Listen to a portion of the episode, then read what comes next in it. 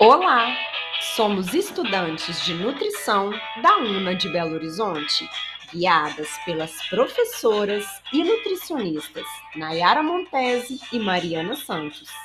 Sejam bem-vindos ao Pode Comer Saudável. No podcast de hoje, vamos falar dos alimentos ultraprocessados. Você sabe o que o seu filho está comendo? Eu aposto que você já sabe que os alimentos industrializados não fazem bem para a nossa saúde.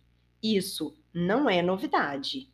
E ele é tão prático, gostoso, acessível e as crianças aceitam com facilidade, não é assim? Mas já parou para pensar o porquê? Responde aí. Você sabe o que o seu filho está comendo?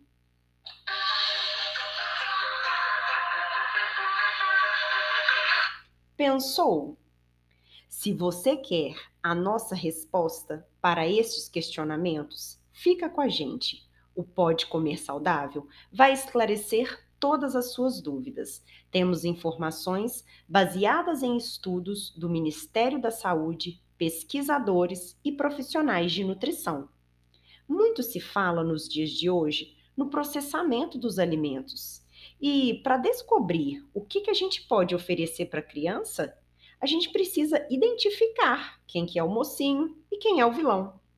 Vamos falar primeiro do vilão. Afinal, a maioria de nós sabe muito bem o que é benéfico para a nossa saúde. São as frutas, os legumes, os vegetais, as carnes, enfim, tudo que vem da natureza. O que infelizmente muitos e talvez você não saiba é mensurar o quanto estamos destruindo o organismo de uma criança que consome refrigerante, biscoito recheado, sorvete, margarina, aquelas barrinhas de cereal que são muito açucaradas, as pizzas pré-preparadas, dessas congeladas que a gente encontra no freezer do supermercado. Esses alimentos, eles são classificados como ultraprocessados. Mas o que significa isso? Quer dizer que eles possuem pequenas quantidades de alimentos que vêm da natureza, ou seja, pouco teor de fibra, menos proteínas e micronutrientes. E não para por aí.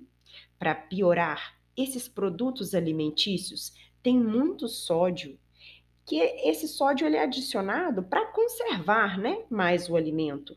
Tem açúcar, excesso de gordura total e gordura saturada e muitos aditivos químicos.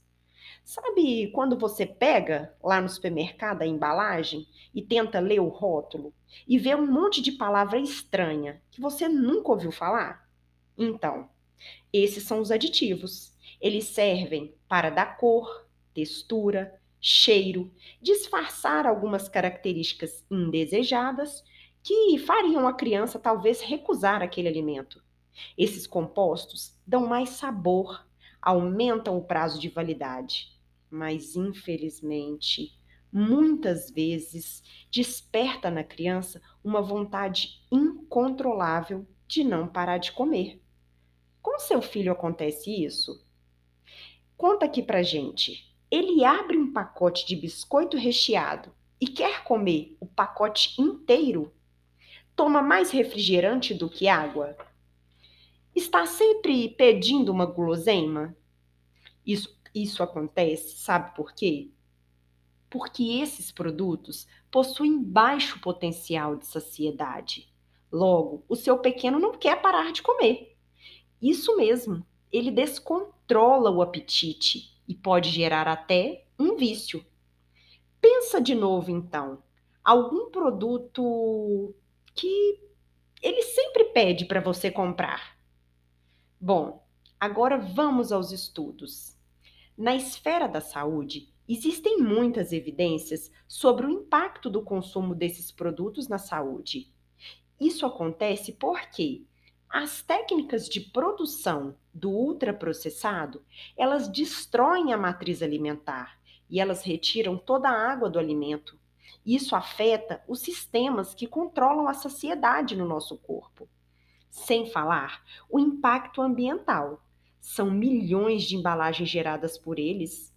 Você sabe quanto tempo o meio ambiente leva para decompor uma garrafa PET? Segundo o IBAMA, leva cerca de 200 a 600 anos.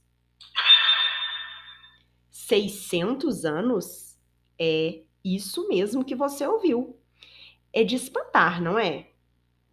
Vamos a outro dado.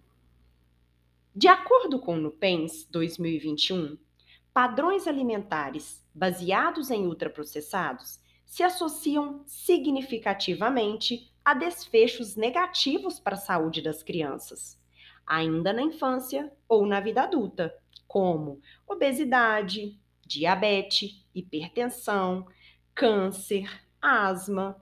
Lembra? Falamos sobre isso no podcast anterior. Mas, se você ainda não ouviu, acesse nosso site. É claro que esta não é uma atribuição única e exclusiva de vocês, pais, mães, avós e cuidadores que estão aqui nos ouvindo. E é por isso que existem políticas públicas. É isso mesmo. A gente está sempre criticando o governo, mas você conhece essas políticas? Sabiam que elas existem? Há um conjunto de evidências científicas apontando que o consumo desse alimento não é seguro. Olha, não se sintam perdidos, porque vocês não estão sozinhos. Ainda temos um longo caminho pela frente na busca de mais qualidade de vida. E um exemplo disso é uma importante política pública no combate do consumo desses alimentos, que é o PNAE. Ele impõe regras claras proibindo a oferta nas escolas públicas de alguns alimentos, como, por exemplo, a gelatina. Gelatina? Aquela gelatina que é ofertada no hospital. É isso mesmo. Ela é muito açucarada o ideal é oferecer a gelatina incolor batida com frutas.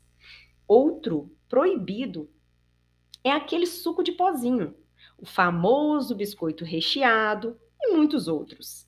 Se tiver curiosidade, acesse nosso site, que lá você vai encontrar mais informações sobre essa política. Bom, nas escolas, muito tem se falado desse assunto. Isso para que a criança esteja cercada de informações e tenha contato com os alimentos saudáveis. Mas apesar de vocês não estarem sozinhos nesse desafio, a carga maior é de vocês, os responsáveis por esses pequenos, porque quase sempre é em casa que a criança faz a maior parte das refeições.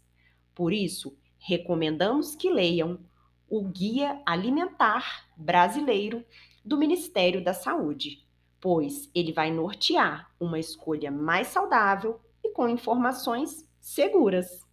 Se vocês querem saber um pouco mais, no próximo podcast vamos falar como ler o rótulo desses alimentos.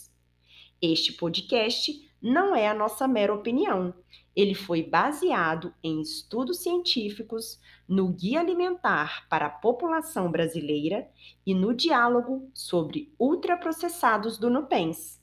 Todos esses documentos você encontra em nosso site, assim como os jogos lúdicos, dicas de livros e receitas. O link do site está na descrição do podcast. Até mais!